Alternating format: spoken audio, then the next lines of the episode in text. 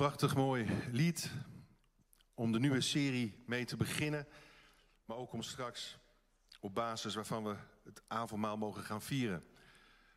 Omdat we mogen beseffen dat we gewassen zijn door het offer, door het bloed van Jezus Christus. En iedereen die beleiden kan dat hij of zij een kind van God is, die is ook welkom om het avondmaal met ons mee te vieren.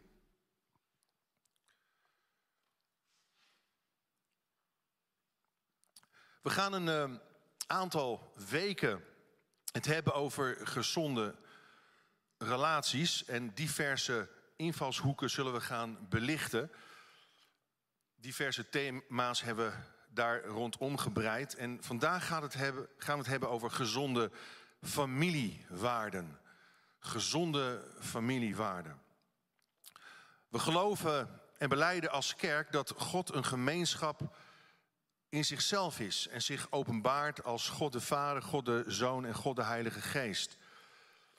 En ja, gezonde relaties, dat, dat is aan de ene kant best wel een praktische serie, maar toch wil ik een theologische basis leggen als het gaat om de drie-eenheid. De drie-eenheid ook als fundament van de prediking van morgen, maar ook de hele serie. Dit betekent dat we door een relatie met de drie enige God aan te gaan. We God leren kennen als God de Vader, God de Zoon en God de Heilige Geest. Dat we steeds meer gaan lijken op zijn Zoon Jezus Christus. Dat we een leven kunnen leiden dat vol is van zijn geest. De drie-eenheid bestaat niet zozeer uit drie individuen, maar uit drie personen. Elk met een eigen identiteit in de ene God. Dat is best wel een moeilijk concept voor ons mensen om te begrijpen, om te vatten. Maar alle personen van de drie-eenheid bestaan op gelijk niveau en in eeuwigheid naast elkaar. Toch hebben ze een onderscheiden functie. De Heer Jezus wordt door de apostel Johannes beschreven als de enige geboren zoon van God. En het Griekse woordje dat Johannes gebruikt, monogenes, betekent eigenlijk uniek van gelijke soort. Met andere woorden, Jezus werd niet, zoals de Jehovah's getuigen zeggen, door God geschapen. Dat is niet waar. Dat staat niet in de grondtekst waarin het evangelie van Johannes geschreven is. Jezus zou dan anderssoortig zijn. Maar dat is hij niet. Hij is één van soort. Dat geldt ook voor de Heilige Geest. En door de schrift heen, door de Bijbel heen, zien we dat er sprake is van de ene God, die zich dus manifesteert als wel Vader, Zoon en Geest. En die drie zijn één, vormen een eenheid. Drie openbaringswijzen, drie bestaanswijzen, maar één God. En natuurlijk, wat ik al zei, tegelijkertijd hebben ze verschillende persoonlijkheden en functies binnen de Godheid. De Vader heeft een andere soort functie dan de Zoon. En de Zoon weer een andere dan de Heilige Geest. De Heilige Geest die verheerlijkt de Vader en de Zoon hier op aarde. En werkt de plannen heel concreet uit.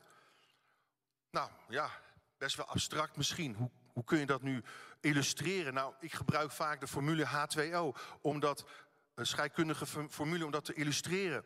Water bijvoorbeeld kan zich openbaren als een vloeibare substantie, maar ook als een bevroren substantie of een dampachtige substantie. Maar het blijft dezelfde formule, de ene formule H2O. Waarom is dit zo belangrijk? De drie-eenheid. Misschien denk je, ja, moeten we het daar nu over hebben als we het gaan hebben over relaties? Maar het is enorm belangrijk. Omdat dit leerstuk de parel, oftewel de kern van de goddelijke openbaring vormt. Dit is in feite het fundament van het christelijk geloof. En we zien ook dat telkens weer in de kerkgeschiedenis, als er werd afgedaan van de leer van de drie-eenheid, was het gevolg daarvan dat ook alle andere fundamentele leerstukken overboord werden gezet of veranderd werden. Bijvoorbeeld, als de drie-eenheid ontkend werd, werd ook de godheid van Christus ontkend. Werd ook de maagdelijke geboorte ontkend werd zelfs op een gegeven moment het plaatsvervangend lijden van Jezus aan het kruis ontkend. En werd de persoon van de Heilige Geest ontkend. Het was een, een, misschien een vage kracht of energie, maar niet een persoon binnen de Godheid zelf meer. Nu dan de vraag, waarom is dit zo belangrijk en relevant om te noemen in deze serie over gezonde relaties? Omdat de drie-eenheid ons wil zeggen dat God een relatie in zichzelf vormt. Ten diepste is God dus relationeel van aard. Het koninkrijk van God bestaat uit relaties die gezond zijn, volgens het ontwerp en plan van God. Iemand vroeg eens wat God deed voordat hij het universum schiep. En de gedachte hierachter was dit: dat God een eeuwig eenzame God was voordat hij ons schiep. Hoe zit dat? Maar dat is niet zo, want voordat, lees mee, voordat er een schepping was, voordat een geschapen werkelijkheid was, zoals wij die nu kennen, was er dus binnen de drie-eenheid al intieme liefde, communicatie en voornemen. God is een en al relatie, is een en al verbondenheid. En hij zocht en hij verlangde naar om iets te maken naar zijn evenbeeld. Niet zoals hij is, maar wel naar zijn evenbeeld. En dat zijn wij. God is dus als een gemeenschap waarin liefde, passie en creativiteit worden opgestuurd tot ongekende hoogte. En als kinderen van God vormen we ook als gemeente in die zin een familie. We worden door Paulus bijvoorbeeld huisgenoten van God genoemd. Oftewel leden van zijn familie. We zijn leden van zijn familie. We zijn een familie. Dat is heel belangrijk. Het is niet zomaar wat, wat we hier doen. Hier bij elkaar komen om, om Hem te aanbidden, God, groot te maken, is niet zomaar iets. Vandaar dat dit, dit heel belangrijk is. En ik denk dat het ook goed is om het begrip familie of gezin te definiëren. Bij, bij gezin moet je niet zozeer denken aan een doorsnee gezinnetje. Bestaande uit, uit een vader, een moeder, een paar kinderen, een kat of een hond. Dat kan natuurlijk heel goed, maar dat hoeft niet per definitie zo te zijn. Zeker niet in deze tijd. Mijn definitie is, lees mee. Bij gezin moet je denken aan onze primaire, intieme relaties. Want iedereen maakt deel uit van een gezin. Luister goed, of je nu kinderen hebt of niet, of je nu getrouwd bent of niet, je maakt deel uit van een gezin. Je kunt deel uitmaken bijvoorbeeld van een pleeggezin, een eenouder gezin, een samengesteld gezin of natuurlijk ook gewoon een traditioneel gezin. Als alleenstaande man of vrouw heb je broers en zussen misschien, of neven en nichten, ooms en tantes. Je hebt hechte vrienden of, of vriendinnen. Luister goed, kinderen zijn natuurlijk wel een verrijking van het gezin, maar niet een voorwaarde om een gezin te vormen. Nergens kunnen wij trouwens zoveel bijdragen of afbreken als in onze primaire intieme relaties. Hoe dan ook. Het gezin, in die zin, is een plek die enorm veel invloed op ons uitoefent. Enorm veel impact heeft op ons leven. We zien dat het gezin maar ook in traditionele zin, in onze tijd enorm onder druk staat. Er zijn zoveel relatieproblemen. Er, er zijn zoveel misstanden binnen families. Het is ongekend in deze tijd. En Angelique en ik maken dat natuurlijk mee ook in ons gezinshuis. Hoe hartverscheurend dingen kunnen zijn. Dingen kunnen ontstaan en gebeuren. En misschien zit je hier en van binnen heb je al afscheid genomen van je huwelijk. Of de deur naar een ander heb je al op een kier gezet. En de boze fluistert je in, verleidelijk. Ach, die relatie wordt toch niets. Het is nu tijd om voor jezelf te kiezen. Het gras is groener bij de buurvrouw of bij de buurman. Oh, of ja, maar die luistert wel naar jou. Zij wel. Of hij wel. Weet je, duivelse gif kan zomaar in je gedachten en gevoelens gespoten worden voordat je het in de gaten hebt. En je relatie lijkt op een gegeven moment meer op een, op een koude oorlog dan op de loveboat. Maar ik zou willen zeggen, geef niet op. Strijd voor gezonde relaties in je huwelijk, in je gezin, in je leven, in je familie. Strijd voor je gezin, strijd voor je vrienden. Alleen dat maakt je leven geslaagd. Als je ervoor kiest om te bouwen aan gezonde relaties. De filosoof Aristoteles, hij zei dit, lees mee. Een leven zonder vriendschap is een mislukt en armoedig leven. Een leven zonder vriendschap. Het is zo mooi dat we juist als kerk mogen beleiden. We zijn Gods huisgenoten, we zijn Gods familie, we zijn Gods huisgezin. Juist alleen al om die reden. Een medisch onderzoek heeft namelijk het volgende vastgesteld. Zonder betekenisvolle en gezonde relaties in je leven heb je drie keer zoveel kans om eerder te sterven. Vier keer zoveel kans om een burn-out te ondergaan. Vijf keer zoveel kans om in een depressie terecht te komen. En tien keer zoveel kans om psychisch of emotioneel in de problemen te komen. Dat is heftig. Dus ik denk dat het heel goed is om, om het te gaan hebben de komende weken over gezonde relaties. En we gaan nu kijken naar ook praktische waarden en principes die nodig zijn, bouwstenen, om een gezonde familiecultuur te bouwen. Niet alleen hier in onze gemeenschap, maar waar we, dan ook, waar we ons ook bevinden mogen. Gezonde gezinnen of gemeenschappen groeien namelijk niet vanzelf. Dat is hard werken. Dat is keihard werken. Vereist toewijding, het vereist opoffering. Laten we kijken naar een aantal waarden waarop onze gezinnen kunnen groeien, zich kunnen ontwikkelen. Allereerst, we kiezen. We kiezen voor betrouwbare en integere communicatie. Daar moet je aan blijven werken. We kiezen voor betrouwbare en integere communicatie. In Leviticus, in de wet van Mozes, stond al: jullie mogen elkaar niet bestelen, niet beliegen en niet bedriegen. Leugen en bedrog brengt ontzettend veel schade aan in relaties. Je niet houden aan je beloften, je niet houden aan je afspraken. Weet je, betrouwbaarheid is eigenlijk de brandstof waarop relaties voortbewegen. En relaties die niet groeien, die niet vooruitgang, hebben vaak niet voldoende vertrouwen in hun tank. Niet genoeg betrouwbaarheid in hun tank. In Spreuken staat dit, Spreuken 25, vers 19. Vertrouwen op een onbetrouwbaar mens in tijden van nood is als eten met een rottend gebit. Hm. Het is als lopen met een verzwikte enkel. Dus wie, wie in moeilijke tijden zijn hoop stelt, wie in nood zijn vertrouwen stelt op een onbetrouwbaar mens, is als iemand die wil eten met een afgebroken tand of wil lopen met een verzwikte voet.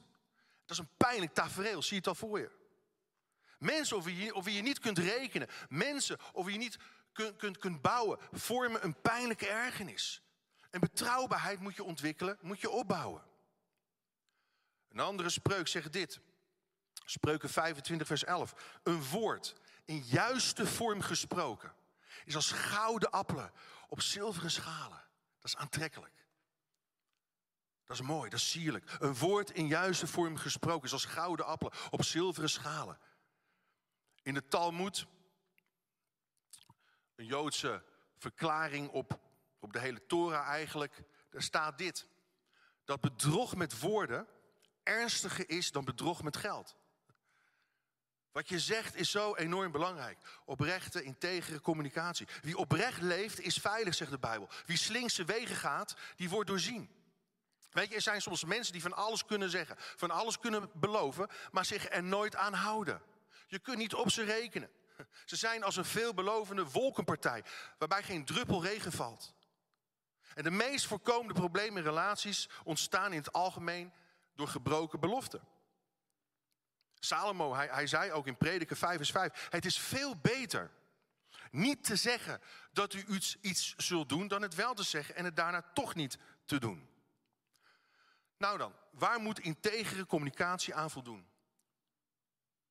Lees u mee. Integere communicatie moet doordacht zijn.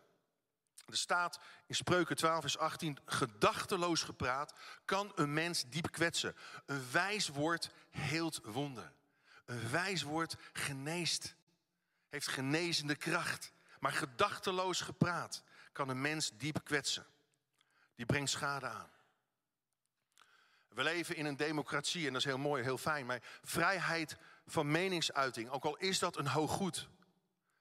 Het wil niet zeggen dat je gedachteloos maar je mening moet kunnen uiten. Wat kwetsend kan zijn, wat afbrekend kan zijn. Eerlijk zijn is niet altijd doordacht. Daarom heb ik dat erbij genoemd. Het moet doordacht zijn, zoals ook Salomo hier zegt. Sommige mensen schieten raketten van waarheid op je af zonder doordacht, zonder tactvol of fijngevoelig te zijn. En de waarheid kan dan heel pijnlijk zijn. Maar het wil niet zeggen dat de, de waarheid dodelijk moet zijn, vernietigend. Dus het valt ook niet altijd mee om doordacht te zijn. Stel je voor, je, je vrouw komt thuis, helemaal blij, heeft net nieuwe kleren gekocht, trekt uh, opgetogen haar nieuwe blouseje aan, haar nieuwe rok en je zegt, oh, wat is dit? Voilà, is dit niet mooi, zegt ze. En je denkt, geen gezicht. Wat een combinatie. Niet zeggen, hè mannen. Niet zeggen. Dan begreep je op, op glad ijs. Ja, dan kun je wel eerlijk willen zijn, maar in zo'n situatie kun je beter even doordacht zijn. Integere communicatie vervolgens moet consequent zijn. Integere communicatie moet niet alleen doordacht zijn, het moet ook consequent zijn. Jezus zei in Matthäus 5, vers 37, lees u mee. Laat u ja ja zijn en laat u nee nee zijn. Wat u meer zegt, komt van de duivel. En de context hiervan is het gebruik maken van het zweren. Het zweren om de betrouwbaarheid van je woorden te ondersteunen, om die kracht bij te zetten. Jezus, hij verwacht dat ons spreken duidelijk en consequent is. Dus wat je zegt, heeft wel bindende kracht. Daar hoef je niet bij te zweren. Jezus, hij wil dat zijn volgelingen volkomen betrouwbaar zijn in dat opzicht. Dus houdt u aan uw woord. Ja is ja, nee is nee. Als u uw woorden kracht bijzet door een eed, klopt er iets niet. Dus wees duidelijk in wat je zegt en wees daar consequent in. Jezus, wat doet hij? Bestrijdt hier eigenlijk in de bergreden het geslalom met woorden. Wees geen yo-yo in wat je zegt. De ene dag zeg je dit, de andere dag zeg je het tegenovergestelde. Het punt is dit: wanneer je betrouwbaar bent, hoef je mensen niet te overtuigen dat het zo is. Je hoeft niet met, met krachttermen aan te komen van, oh ik zweer het, hand op mijn hart. Ik meen het, mijn erewoord. Ik zweer het op het graf van mijn, et cetera. Dat laat juist zien dat je misschien helemaal niet zo betrouwbaar bent. Houd je aan je woord en na verloop van tijd zal je reputatie voor zichzelf spreken. Waarom is dit zo belangrijk? Jezus, hij vindt het belangrijk dat we in ons spreken betrouwbaar zijn. Waarom? Omdat hij zelf de waarheid is. Hij is zelf door en door betrouwbaar. Jezus Christus staat in openbaring, is de betrouwbare getuige, de alfa en de omega. Hij is betrouwbaar. En hij verlangt ernaar dat zijn kinderen dat reflecteren hier op aarde. En vervolgens, integere communicatie moet ook eervol zijn. Eervol. Dat is voor ons best wel moeilijk en lastig om te doen. Elkaar eren. Dat is niet vereren, maar elkaar eren. Een wijsgeer zei eens het volgende. Een mens is pas tot een relatie in staat als hij niet langer geobsedeerd is door de gedachte dat een ander hem of haar gelukkig moet maken. Nog een keer. Een mens is pas tot een relatie in staat als hij niet langer geobsedeerd is met de gedachte dat een ander hem of haar gelukkig moet maken. Maak ruimte in je hart om de ander gelukkig te maken. Daarom zegt de Bijbel ook: bewijs eer aan alle mensen. En eren is elkaar gewicht geven, is respect tonen, is waardering tonen. En zeker in het huwelijk is het een blijvende zaak van aandacht om rekening te houden met de wensen en behoeften van elkaar. Laten we eerlijk zijn, het is soms makkelijker om respect te tonen aan mensen die ver van je afstaan dan mensen die heel dichtbij je staan. Waarom? Logisch, omdat je van dichtbij genoeg dingen tegenkomt die je niet aanstaan op een gegeven moment. Waar je je misschien aan gaat ergeren of die je niet leuk meer vindt. Maar juist dan komt het erop aan om de ander toch te eren. Kies daarvoor. Er staat in Hebreeën 13, vers 4: Houd in alle omstandigheden het huwelijk in ere en bewaar de huwelijkstrouw ongeschonden. Met andere woorden, als je niet met eerbied om kunt gaan met je partner, hoe kun je dan met eerbied omgaan met God? Het huwelijk weerspiegelt Gods beeld in een samenleving. Althans, dat is de bedoeling. Een man en een vrouw samen geven gestalte aan het wezen van God. Hoe? Door trouw te blijven aan elkaar en elkaar te eren. Paulus zei ook in Efeze 5, vers 29. Men voedt en verzorgt zijn eigen lichaam zoals Christus de kerk. En dat is een mysterie. Die relatie tussen Christus en de gemeente. Een weerspiegeling is het huwelijk van de relatie tussen God en ons. Maar je voedt en verzorgt je relatie onder andere door elkaar te eren, door elkaar te waarderen en complimenten te geven, door elkaar te bemoedigen, door elkaar hoog te houden. Kleine attenties kunnen ongelooflijk veel uitwerken. Een bemoedigend woord kan een wanhopige nieuwe hoop geven. Een schouderklopje kan een verkeeld hart verwarmen. En positieve aandacht geeft je nieuwe moed en kracht in het leven van de ander. Maar laten we eerlijk zijn, we hebben niet geleerd om elkaar complimenten te geven. Omdat mensen, denken we, daar hoogmoedig van worden. Of het is dubieus om complimenten te geven, want er kan misschien wel een dubbel motief achter zitten. Maar het eerlijk uitspreken van waardering is heel wat anders dan iemand naar de mond praten. Er zijn zoveel dingen die ons kunnen ontmoedigen, dat we dubbel zoveel bemoedigingen nodig hebben. Dus ga ervoor om elkaar te eren in onze communicatie. En dan ten tweede, we kiezen ervoor om onze kinderen voor te bereiden op het leven. En door momenten van ontspanning in te bouwen. Dat is een hele belangrijke. Efeze 6, vers 4. Ouders. Ouders. Behandel uw kinderen zo. En dat is een spiegel voor mij, voor ons allemaal. Behandel uw kinderen zo dat zij niet dwars en haatdragend worden. Voed ze zo op dat ze de Heer leren volgen en liefhebben. Een hele uitdaging. Het gezin in die zin is ook een leerschool voor het leven.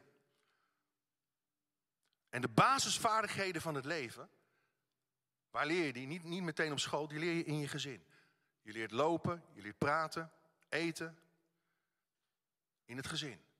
Je leert omgaan met de afstandsbediening. Een hele belangrijke basisvaardigheid. In het gezin. Nee, alle gekheid op een stokken. Hoe bereiden we onze kinderen voor op het leven? Lees mee, door in te haken op hun unieke waarden en talenten. En dat geldt niet alleen voor onze eigen kinderen, ook voor kinderen van anderen. Als je zelf geen kinderen hebt. Haak in op hun unieke waarden en talenten. Als je leraar op school bent, als je, of als je spoordocent bent, of als je wat dan ook. Of als je gewoon een geestelijke vader en moeder bent voor mensen, voor kinderen. Haak in op hun unieke waarden en talenten. Een hele grote uitdaging in het ouderschap is te beseffen en te erkennen dat elk kind uniek is. En dus ook weer een andere benadering nodig heeft. Dat is heel lastig. Wij hebben, dan, wij hebben een tweelingmeisje. Ja, en het is heel lastig om dan toch onderscheid te maken. Oké, de een is anders dan de ander. Dus ik moet de ander ook ander aanspreken weer dan de ander. Snap je het nog? dat is best wel lastig. En, en, en je kinderen niet vergelijken met elkaar. Ik heb mensen de volgende uitspraak horen zeggen.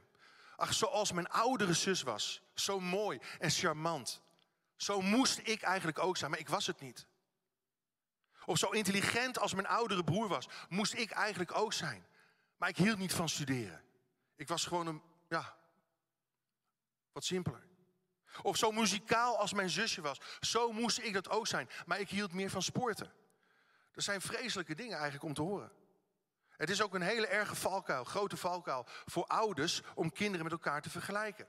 En op, om op alle kinderen dezelfde, dezelfde verwachtingspatronen toe te passen. Of om hun kinderen met zichzelf te vergelijken, kan ook nog natuurlijk. Ik was goed in rekenen, dus dat moet jij ook kunnen. Ik was goed in sport, dus dat moet jij ook. Kinderen hoeven niet in competitie met elkaar te leven. Er ligt al genoeg druk op ze. Een tekst, een hele belangrijke tekst in spreuken is de volgende, die vaak verkeerd wordt geïnterpreteerd. er staat oefen, de knaap of de jongeling, volgens de eis van zijn weg. Ook wanneer hij oud is geworden, zal hij daarvan niet afwijken. Oefen, de knaap, volgens de eis van zijn weg. Aparte, aparte tekst eigenlijk. Een andere vertaling, de Willybord vertaling zegt... onderricht de jonge man erover hoe zijn weg dient te zijn... en zelfs in zijn ouderdom wijkt hij er niet vanaf. Het andere woord natuurlijk wat je erin stopt... hoe je iemand opvoedt, hoe je iemand traint... dat blijft doorwerken de rest van zijn of haar leven.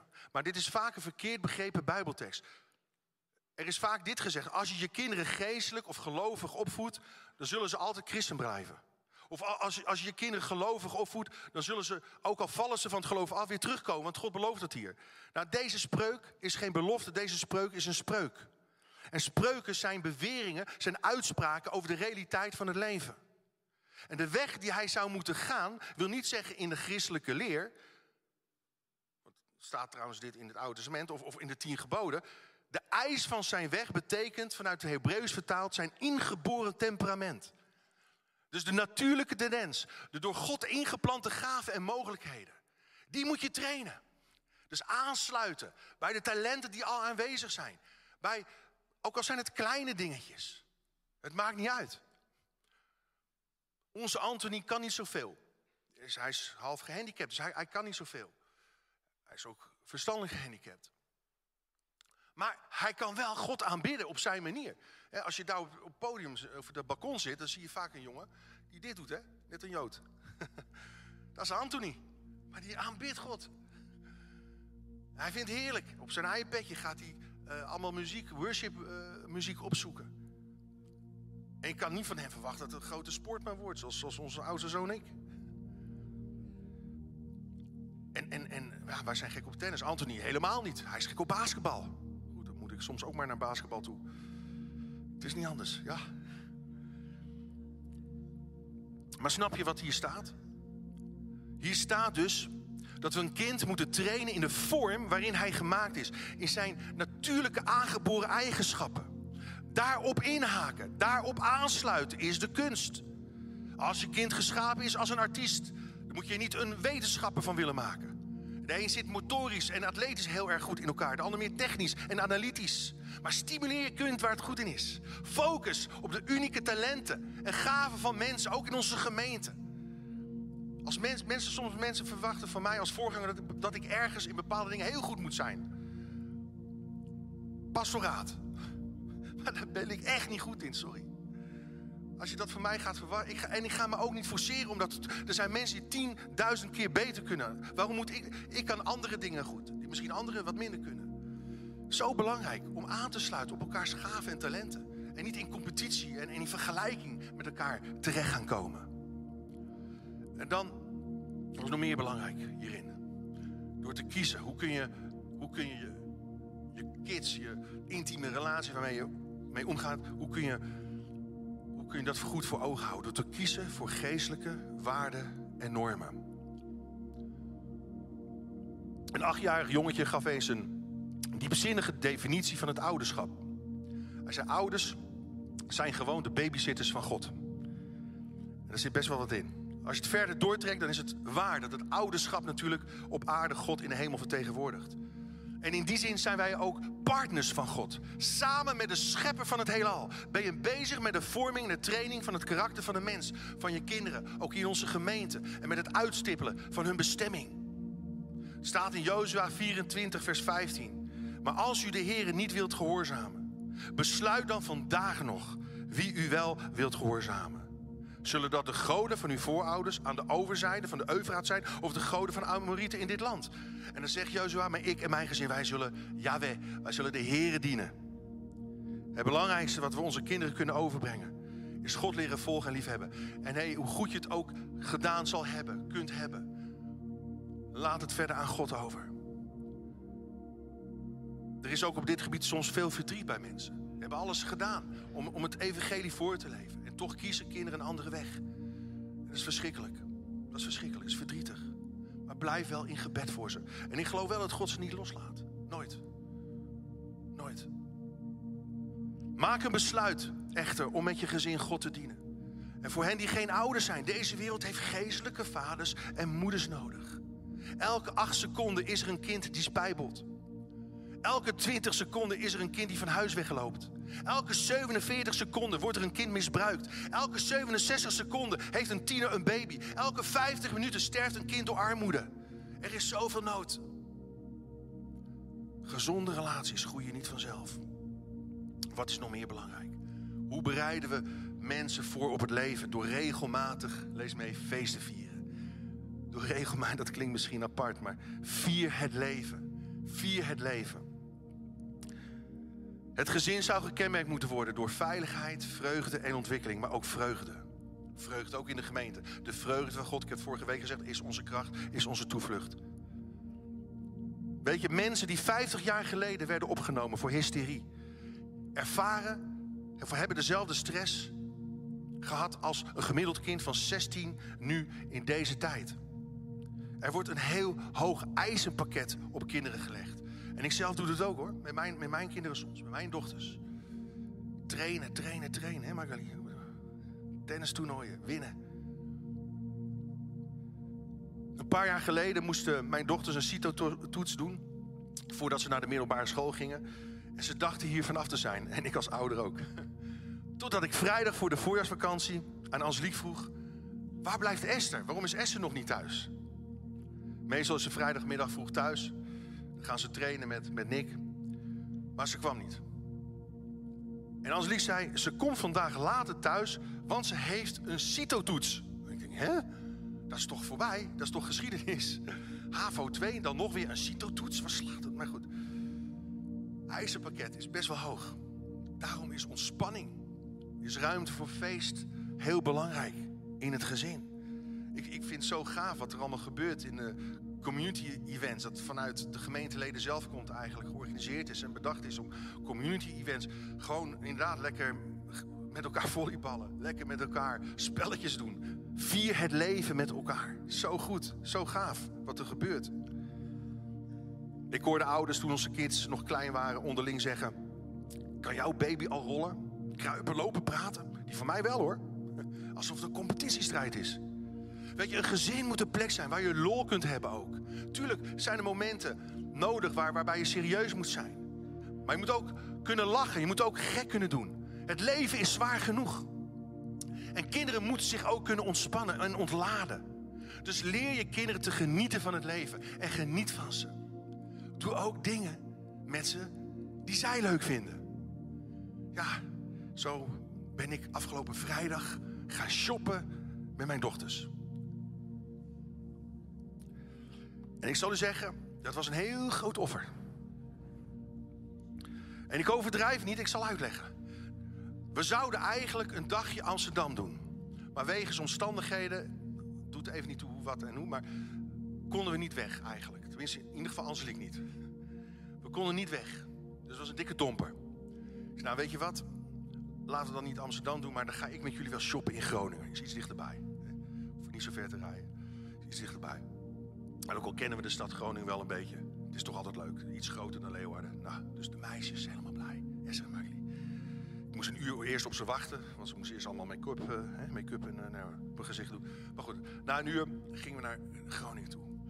We zijn, ik geloof, in vier winkels geweest. De, de, de, de, de Sarah, de, hoe heet die andere? Ber, Berkaris? Basje, wat? Bersha, Bersha? Nou ja, zoiets. Nou ja, H&M en nog iets. Een crime, jongen. Voor die pashokjes, een hele file. Allemaal dames, allemaal meisjes. Een, een, een rij, jongen. Ik heb per winkel wel een half uur, drie kwartier gewoon moeten wachten. En weet je wat het grote offer dan is? Dat je nergens kunt zitten. Echt. Onvoorstelbaar. Ik, ik ben naar zo'n bedrijfsleider toe gelopen en zei... joh, hey, jullie hebben een prachtig mooie winkel. Maar er is geen bankje, er is geen stoel waar je in kunt zitten. Het is een verschikking. Het is een verschrikking. En ik kreeg pijn in mijn benen. En, maar er was een mooi vooruitzicht. Ik zei, ik blijf wachten, maar jullie trakteren op een lekker etentje. Dus we zijn lekker Mexicaans geneten. Hè? Nou, ik heb uiteindelijk wel getrakteerd, maar goed. Ik trakteerde mezelf. Ik vond dat ik het verdiend had. Amen. Niet te vaak dat shoppen, maar goed. hey, er staat in Deuteronomium 16 vers 11, daar wil ik mee afsluiten. Op de plaats die de Heer uw God uitkiest om er zijn naam te vestigen om er zijn naam te vestigen, moet u feest vieren met uw zonen en dochters. Feest vieren met uw slaven en slavinnen. Met de levieten binnen uw poorten. Met de vreemdelingen. Met de weduwen en de wezen die bij u wonen. Over familie gesproken. Is dat niet mooi? U moet feest vieren, zegt God.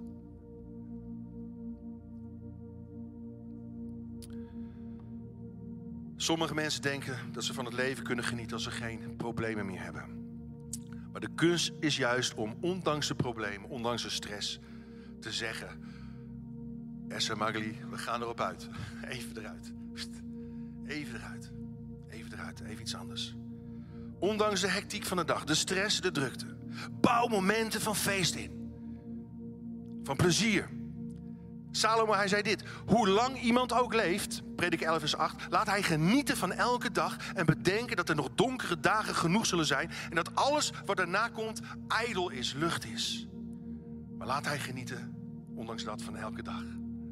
Zullen we onze hoofden buigen, onze ogen sluiten. Heer Jezus, dank u wel dat u zelf de Alpha Omega bent, de betrouwbare getuige. En ik wil je uitdagen om met mij mee te bidden om met mij in hart mee te beleiden. Heere God, ik kies om betrouwbaar en integer te zijn. In wat ik zeg en wat ik doe. Ik kies ervoor om niet kwetsend te zijn of neerbuigen naar mensen om mij heen. niet minachtend. Maar Heer, ik kies ervoor om mensen op de juiste waarde te schatten. Om ze de waarde te geven die u ze gegeven hebt.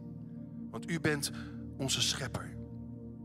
Heer, ik wil geen jojo zijn in wat ik zeg. Maar ik wil andere mensen waardering tonen. En Heer, ik kies er ook voor om in te haken op de unieke waarden en talenten van mensen om mij heen.